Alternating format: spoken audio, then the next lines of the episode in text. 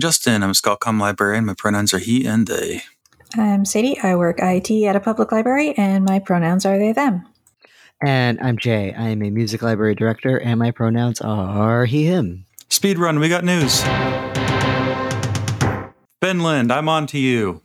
Finland's in the news. Finland, Finland, Finland. I posted about this, and then like four days later, a, a, big account which only reposts news reposted, and then I went started retweeting that, and I was like, "Fuck you." I was the one who had the Google alert for prisons, prison labor, and universities, and that got picked up. This got picked up by it. But Finland, there are click workers, and you'll never guess where they are. Prison. So Yay. they need people to do click work. uh, they need people to do click work in Finnish. And since people, since Finland didn't get on the colonizing game and spread their language around to places where they can now get people to do the work for a dollar an hour, they just use slaves to do it. Uh, sorry, prisoners with jobs that they totally get paid for. Yeah, they get paid a dollar thirty. Totally, um, ever in their lives. this is pretty good reporting from Wired, quite honestly it didn't fall for the propaganda that was uh, pushed at them that this was rehabilitative. It kind of said at a couple points uh, uncritically that this was preparing people for jobs, but they were like, there's no clickwork jobs. And the people who are getting trained just sort of stared blankly while they were having career prospects explained to them. I enjoyed the uh, the one researcher that the author sits down with. Uh, the researcher says, comparing the money I get as a researcher and what the prisoner gets for their prison labor, it doesn't make sense. There you go. It doesn't make sense. That's that's the end of the argument. So uh, he says it's good for people. You can only do it three hours a day, and at the very end, it's like uh, Metroc is the name of the company and at the very end, it's uh, it's saying, "Oh yeah, we should expand the prison labor project to other countries. It's something we need to explore." So there you go. No perverse incentives. Definitely doesn't cause conflicts of interest. Sales news. Whole episode of news.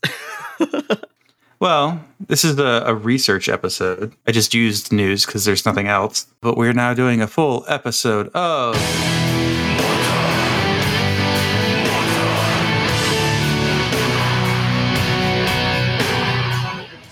What's a museum? It's goth time. This.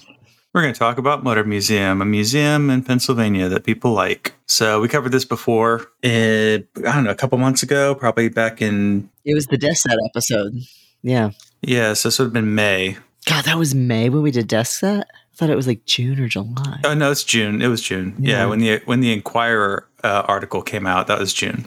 So we initially reported on this when it came out in the Inquirer in June. I have been tracking it ever since to see when we would have enough to talk about for a full episode. So I've just had my Google alert running. I'm going to put all of the articles that I've tracked in the notes. Reporting that got picked up by the Inquirer piece that we originally talked about in June was from WHYY reporting in May 2023 uh, about a living donor to the Mutter Museum, Robert Pendarvis, who gave his acromegaly heart to Mutter after a transplant. He was upset that the video uh, about his donation had been taken down. The physical display was still public, but all of the museum's online exhibits and YouTube videos were put private. Um, basically, from what I've read, the original thought was that the, the original reporting kind of wasn't clear if they'd been deleted or not, but subsequent reporting was pretty clear that it had all just been taken down and made not public, and it was going to be restored after a review. So then the Inquirer piece came out that we talked about. It gained traction. Robert Hicks, a major donor and a consulting scholar, resigns and cuts Mutter out of his will over CEO Mira Irons and Mutter executive director Kate Quinn, who started in September 2022. So that was late last year. He cited admin shakeups of the last six months, but both Quinn and Irons had been there longer than that. So I think it was that series of resignations that we talked about, which we were not sure if it was churn, uh, like regular churn. And it seems more or less like it is uh, just like typical academic kind of churn of administration because the people who were coming in and out were like the head of development, which handles donations and other sort of purely administrative roles. Yeah.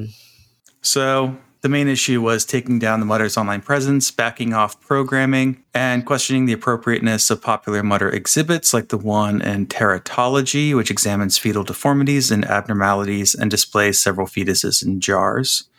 There was a particular line that got a lot of pushback, which was to make the Mutter a contemporary institution focused on health and well-being, not death, uh, which was not direct quote. This was one of my critiques of the Inquirer piece was every time I wanted a direct quote, it wasn't a direct quote, and the direct quotes that I got were kind of useless. So it's been a while to get any kind of interesting, straightforward information out of Mutter and in the reporting. So that's why we've had to wait to actually do this. The takedowns could also be viewed as a way to control who would go poking around to find remains that needed to be repatriated because some remains had been discovered on the Mutter's digital exhibits and maybe YouTube channels, and which led to people making inquiries of Mutter and then led to repatriation. So, a cynical reading of this is that taking those down stops the external scrutiny so that they can control this in house with their own review rather than not having control over it and people going, hey, wait a minute, what's going on there? And then going to the news or whatever, which is honestly, as an admin, I mean, kind of a straightforward decision to make uh, is do it in house because why would you wait for other people to figure out your mistakes for you? But it did have a, uh, a lot of critique of these takedowns. a little bit later, as a side note, the Wall Street Journal had a piece come out that called it cancel culture coming for Mutter and was trying to reframe this as like the woke baristas are coming to to take away your Mutter museum, but then it says the woke leaders are anxious to sanitize it. The guy is called Stanley Goldfarb, um, which doesn't sound like a real name. He was a former director of the college, and he wrote that the museum's new woke leaders appeared eager to cleanse the institution of anything uncomfortable. So I don't know who's who's the woke here. Is it people critiquing it, or the leaders, or whatever? I wasn't. Clear. I feel like our, our our initial sort of conclusion back when we first talked about this that like ev- everyone's kind of wrong and that like it's good that they're like doing what they're doing but they're also being a little reactive um and missing their own mission. It's like they're going like they're overcorrecting in, in a lot of ways. So it's like but everybody's wrong. There's bad decisions there's bad decisions being made everywhere and everyone's got wrong opinions probably including us. Yeah. Well the thing i think which is I I predicted that we wouldn't be able to do this until fall, and we literally God, just got the pieces out. We're always so right about everything. I mean, yeah, I hate being right. The reason was is I figured that's when people are going to be able to be on committees and stuff, and then they'll announce that the committees are going to start meeting. So that's how long it, they're not going to be able to get everyone in the room until like all the academics are back from summer and they can actually put these review committees together. So that's why I figured nothing was going to happen over the summer. And then a couple days ago, some more paper, some some more reporting came out that yeah, they are going to, but we'll get to that. But yeah, I mean, it could be an, you could read it as an overcorrection or I mean, it was maybe just a calculation of we're going to get a certain amount of backlash for taking everything down, but it's better than continuing to do nothing at once. But yeah, I think I agree with at least one of the conclusions of the petition that Kate, um, that um, Dr. Irons is perhaps ill suited, at least with like mission ideas of like what the museum is like i feel like the, a lot of people in the admin are maybe just ill suited for being admin of this particular collection and museum but that what they're doing is things that should be done but then they're like doing it bad. and they kind of hate all of the patrons of this museum and what the museum is. Yeah, it's definitely taking the museum in a new direction, but I mean, museums do have to change. Like, I don't That's disagree. True. Yeah. Like, a lot of this, I'm like, yes, this is correct. like, yeah, I mean, things change. Like the, the museum has not always been that way and it won't be the same thing in the future. Like, you know, exhibits contextualize things and people got mad about that as elitist, but it's like, no, I mean, it's just that's what their job is, is to contextualize things for for visitors and patrons and researchers. That's the whole fucking point of museums. I was about to say, do you do you want a do you want a museum or do you want Ripley's Believe It or Not? Yeah. right? Or do you want a museum or do you just want something for students of this college and not the public? Because I remember that was one of the big things of them like bemoaning that that this is a collection open to the public and not just students of the college. Yeah. Well, they were basically saying we wouldn't have to work as hard if it was only medical students because they're not the general public. It's kind of their point, which was a stupid point to make, and they shouldn't have said it because that's not the situation they're in. Yeah. But they were saying like originally this collection was only for medical like professionals. Maybe that's the problem. or one of It's them. you know? definitely yeah, I don't know. There's definitely like medical collections that we get where it's like we can't open this to the public because there's like personally identifiable information in here. But there's nothing wrong with it being an internal collection for students of a course Yeah. that, you know, because that falls within like the original permissions that the the records were taken under. So it's just like a difference of ethics of like, can this be public or can this be like used in teaching medical students? Because usually when you ask like someone, can I write up this report to be public? Can I write up your case to be published? Or can I take a photo to teach with? You know, that's the consent you got at the moment. And then later they come to the library and go, can we make this like a big database? And we go, no, because that wasn't the terms under which you got the information, right? You said this was for teaching. We can't put it publicly. So There's actually um so there's this documentary called Three Identical Strangers. Have I mentioned this ever on the show? I think I like wanted to do an episode on it at some point. Um no, I know about this, I think. Yeah, where it was like this set of triplets that were like separated at birth as Yeah. part of this like nature versus nurture study. And this, you know, this is why we have IRB kids. You know, People are just doing shit. people are just doing shit. But like the records of that study, like the notes of that study are in the archives at is it Yale?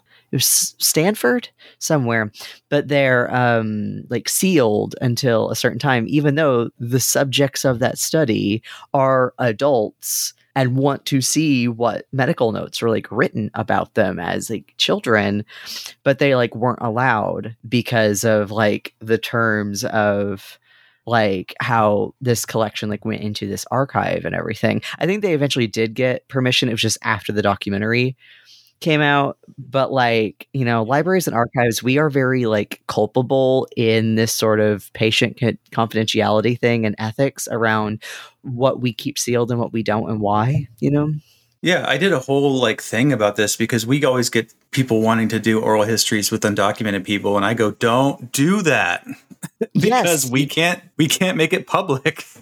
yes i uh, i use that example now when i talk about like archival silence um and how sometimes it's a good thing you know Yeah, we basically took what we did was we imagined the worst case scenarios for undocumented oral histories. And it's like, okay, let's do like digital forensics to these computers. Like, don't use your regular work computer to process it. Like, we really got like paranoid. Like, what if someone did digital forensics on these hard drives? What if someone went looking through the de identified things? Could they re identify data?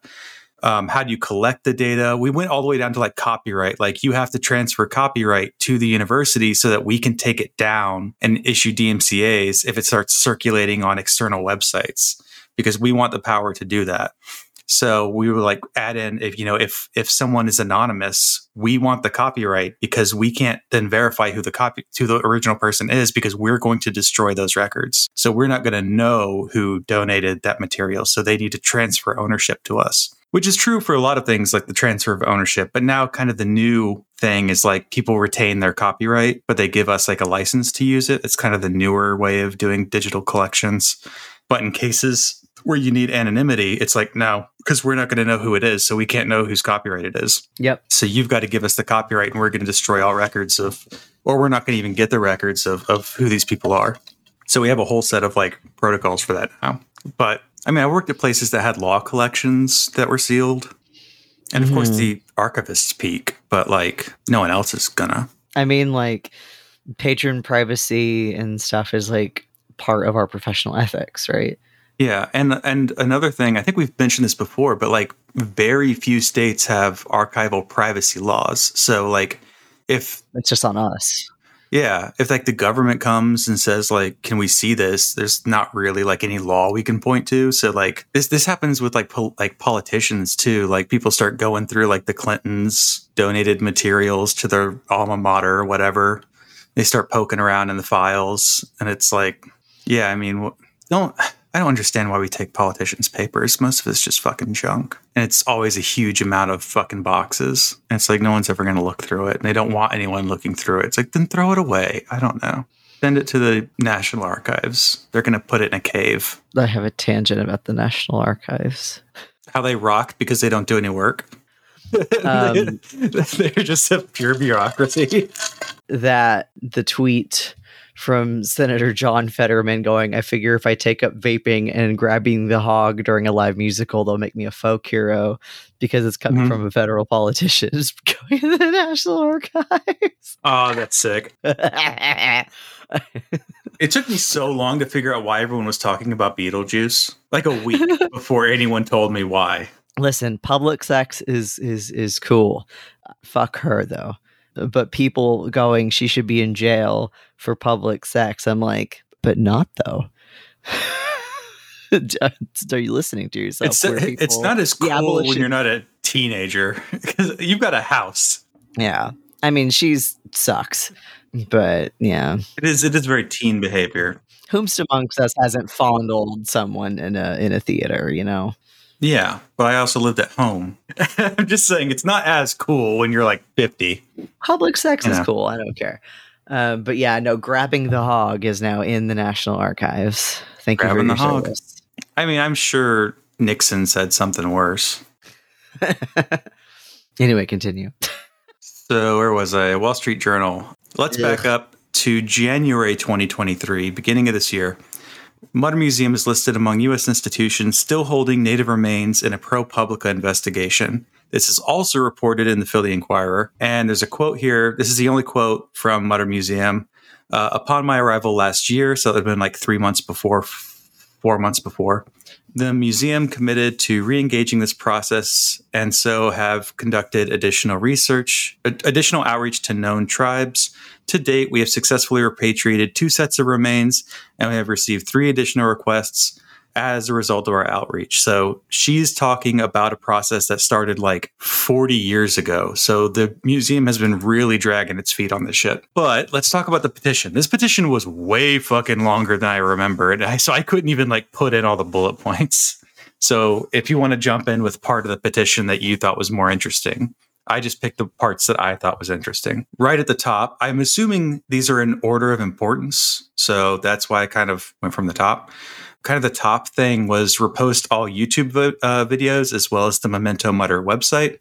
The removal of these uh, videos makes museum content inaccessible for everyone unable to physically visit the museum. True. But we can't digitize everything. That's physically impossible for most cultural institutions. Uh, while there have been claims of surveying for feedback and wider discussions, these have yet to materialize. Also, fair took until September, and these haven't happened yet. They're going to happen in October. And content has been absent for month months, which it still is. So all of these are fair points. They are annoyed at the speed at which changes are being reversed, but I think the admin was very aware that this wasn't going to happen. They weren't going to walk it back unless they got fired. Let's see. They talk about how Kate Quinn thinks the museum should be less gross. Not a real quote here. Dr. Irons, in the interest of reassess quote reassessing how the museum moves forward. Okay, that's what an admin is supposed to say. Uh, Quinn believes the mission of the college and the Mutter is to facilitate health and well. Um, this is not the mission of the college or the museum. Okay. They also talk about disdain for the membership, public visitors in the collection, and mention the thing about subject matter expertise to contextualize the information that this is uh, offensive and runs counter to the mission of Museum College, and it's dangerous. Reserving medical information displays solely for medical professionals is elitist. So they've kind of conflated a couple statements there. So I didn't like this petition. I didn't sign it. Yeah, no, I didn't bad. promote it. It was it was too rushed and it was very long. But did you have any other things from the petition that stood out? No, my main thing is talking about like the most recent article and one of the points brought up in it. My my main comment about the petition was that my original statement back in the desk set episode that it was just a bunch of like cringy Gen X goths who were mad. Again, sorry, sorry to all Gen our, X, our Gen, Gen X, X goth goths. fans and friends. Yes, we love you. So this was kind of just funny, uh, but there was clearly a PR push in like August for pro director Quinn uh, stories. It was basically they came out the exact same day in the New York Times and the Guardian, which is like the UK New York Times. So they're both liberal rags. They came out the same day. They covered basically the same stuff. They had no new information except that they were very kind to Director Quinn. It says Quinn's tasked 13 unnamed people, medical historians, bioethicists, disability advocates, and members of the community with providing feedback on the digital collection. And uh, she's, they start calling it a post mortem, which I just think is funny. Um, they're It- just it's staying on actually brand. really, it's really good. Actually, it's really good. I was like, all right, points. I can see this. One good choice. one good choice calling it a post-mortem i was like yeah every everything in history and the entire world and the entire history of the universe has all come together in this moment for that perfect title you know Uh, my opinion on Quinn is that she's a capable museums exhibit specialist and knows what she's talking about when it comes to museum exhibits. And everything Mhm. else is just whether or not she's a capable admin and PR person. and and is she capable or well suited for this collection Yeah, exactly. I mean, she's doing a lot of stuff that I would do, just not in the exact Same, same me way I would do it. yeah same exactly that's my whole thing is like they're doing the right thing they're just doing it wrong Yeah. Um, because like she was saying, like the digital collection was dog shit. And I'm like, yeah, most most of them are. So that's fair. But I just like highlighted some of the the the framing. It was like blowback to Miss Quinn's ethical review was ferocious. Panicky rumors on social media. Dr. Irons, a physician who treats children with rare genetic diseases. And I just put in brackets, helps kids. fuck them kids lee edelman time these were puff pieces. Like they were so fucking funny. I listened to the Weird Signal uh, podcast episode interview with Lee Edelman today, so I'm I'm on it now. Nice. It does mention that uh, Quinn is was a director of exhibits and public programs at Penn Museum, so that's why I say like she's experienced. She knows what she's doing. Yeah, Quinn was surprised the Mutter had no ethics policy or human remains policy, things you probably definitely should have. yes, Quinn is trying to keep ahead of rapidly changing legal and ethical landscape by doing the first audit since the 1940s. And then she just says Robert Hicks sucks, which was like unnecessary, but Funny. whatever. it's funny. That was the guy who cut the mutter out of his will. I think I think we should bring back uh, academic beef. You know, It didn't Bring go it anywhere. It just became worse. yeah, this is funny though. Bring this back. Yeah. So now, the most current plans, most recent, there will be a two year public comment. So the Museum, the College of Physicians will host public discussions, workshops, and exhibitions and post online videos addressing the issues of consent and ethics. The first public event will be a town hall style discussion October 17th. And the College of Physicians received a $285,000 grant from Pew Center for Arts and Heritage for the engagement project called Postmortem Mutter Museum. I hope whoever was the one that said that, who came up with that title got a raise. Yeah, You got to come up with something. Yeah, I mean, you're writing grants all day. You got to get, you got to have fun. yeah. So my um, a thing I really wanted to pull out of this most recent article that was in the is this the Philly Inquirer?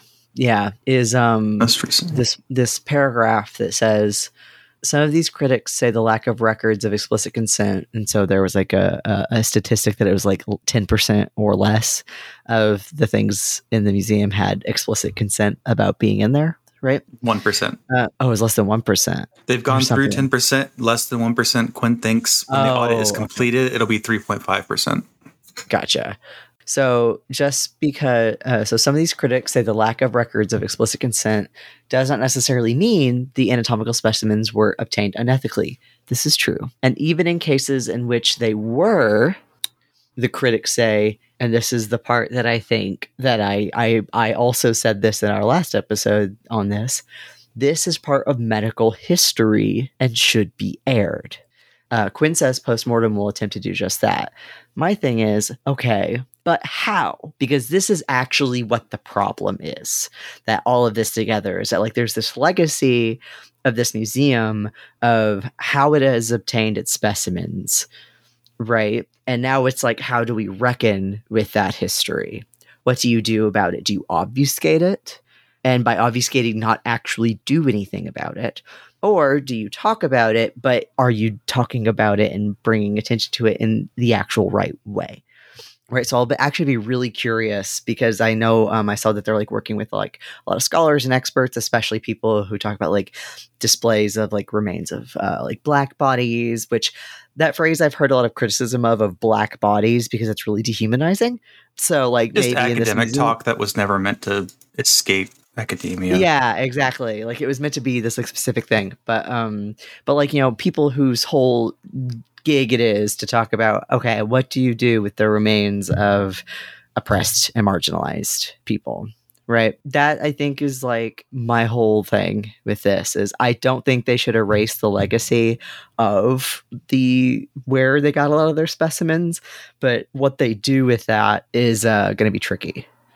I thought it was weird that there was no explicit mention of indigenous representation. yeah because they they mention the remains but not Yeah, but they mentioned twice that they will have an expert on displays of black people's remains, but not indigenous people's remains. So, I think they're just trying to repatriate the indigenous remains as much as they can.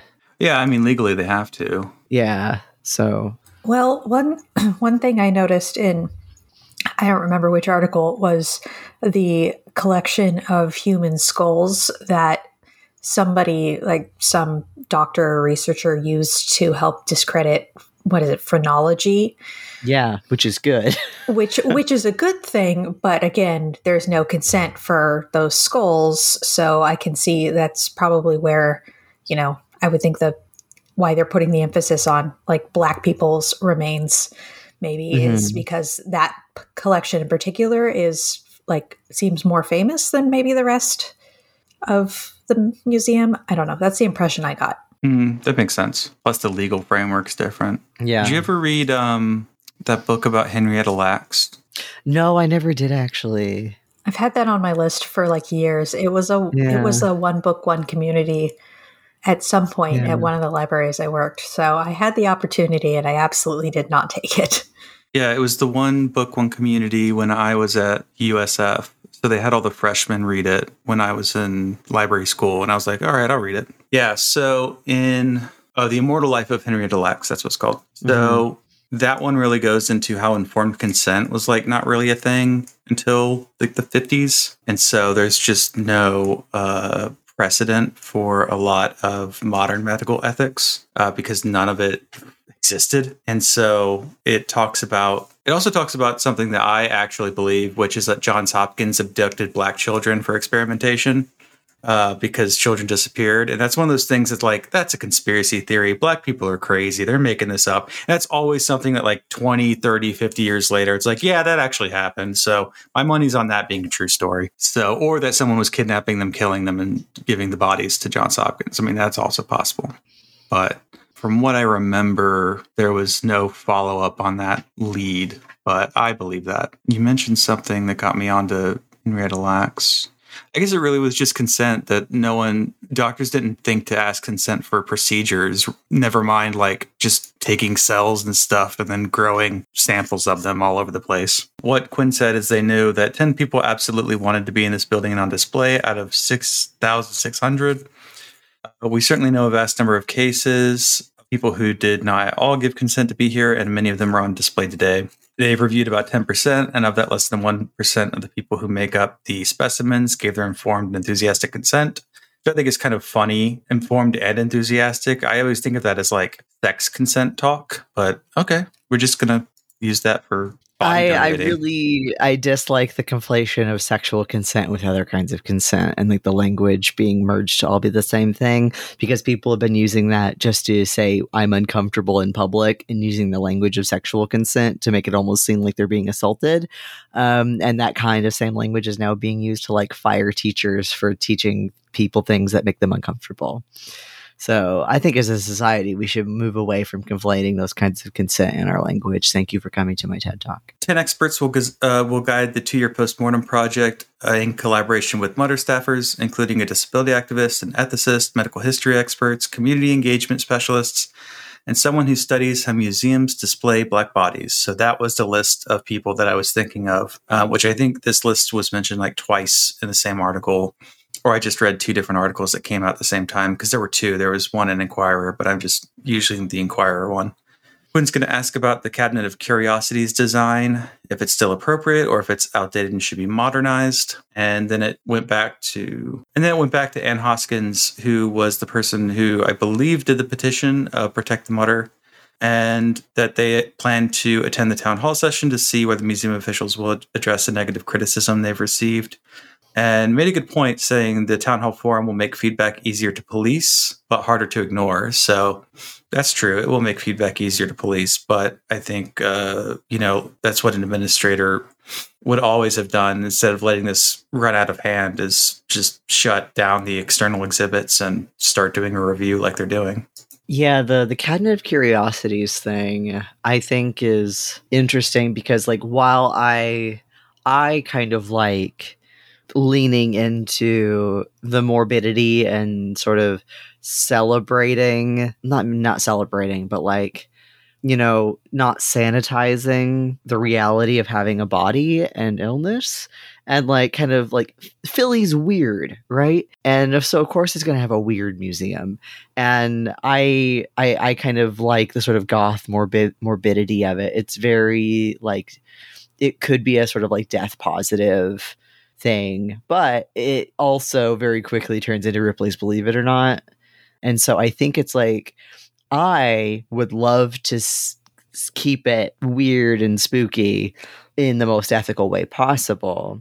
But what, how can that, like, heart, like, how can that sort of heart of what this collect what people like about this collection of sort of facing the reality of a lot of the fucked up things that happen to bodies in a way that doesn't try to like obfuscate it.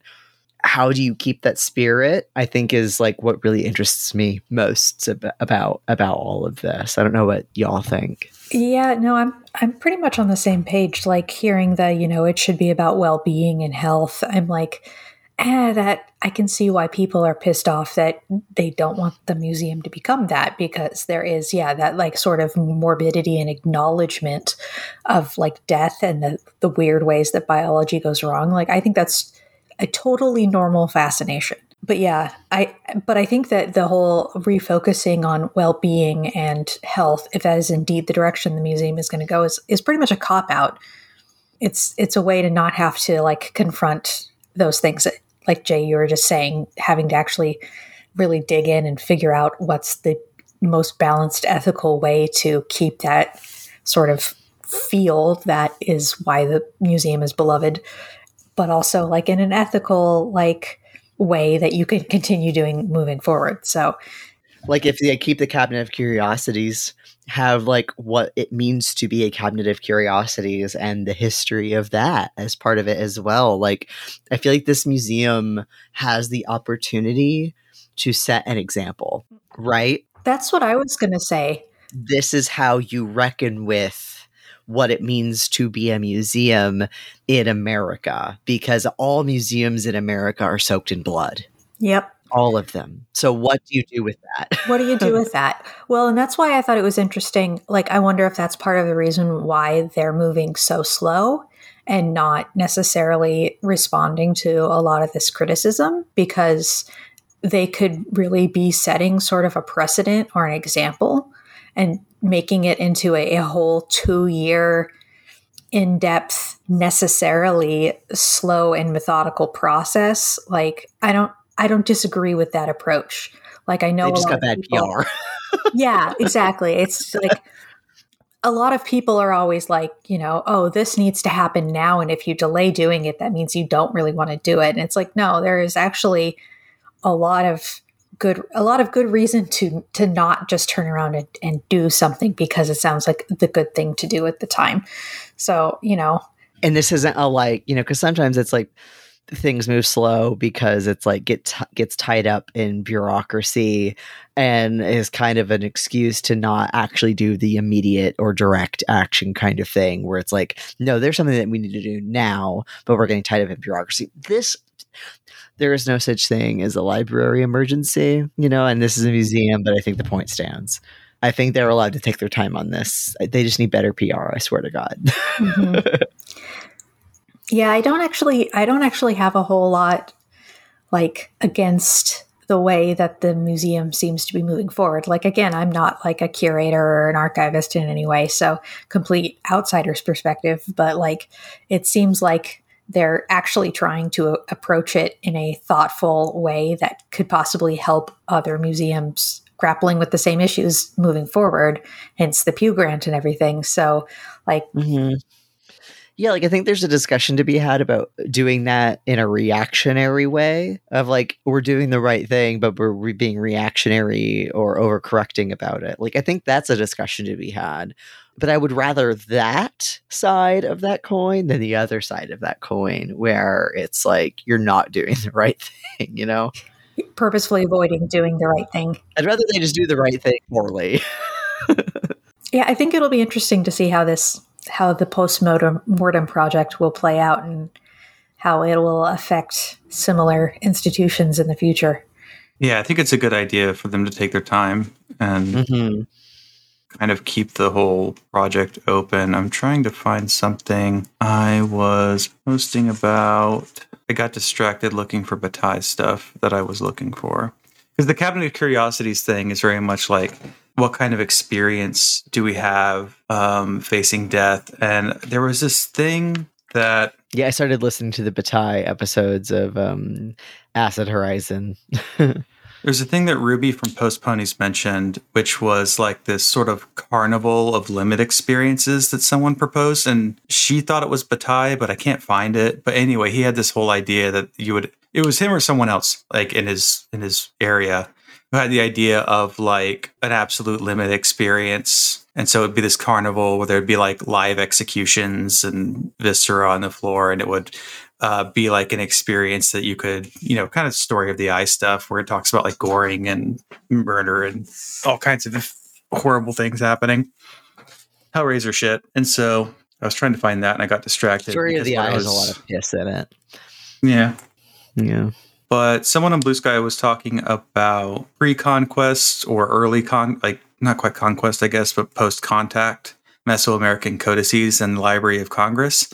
And so mm. I started clicking around on some of them and the ethics of like how things were moved around is very funny because obviously these were uh, Mayan like uh, uh, books, manuscripts, calendars, and they were bought by they ended up in like the French National Library and then they were stolen and is currently in Mexico and Mexican authorities are like we're not giving it back which is the correct position to take. Yeah, it's good. Correct. So it's just uh, it's very but in the library of congress there was like this description. It's like the precious manuscript was subsequently stolen and is currently in mexico. It's like what do you mean subsequently stolen? Like it was there was still like I, I put the the uh, Princess Bride thing. Where it's like you're trying to kidnap what I've rightfully stolen. Mm-hmm. Mexican authorities who are refusing to return it have entrusted it to return it is a funny word there. Have entrusted it to the country's National Institute of Anthropology and History.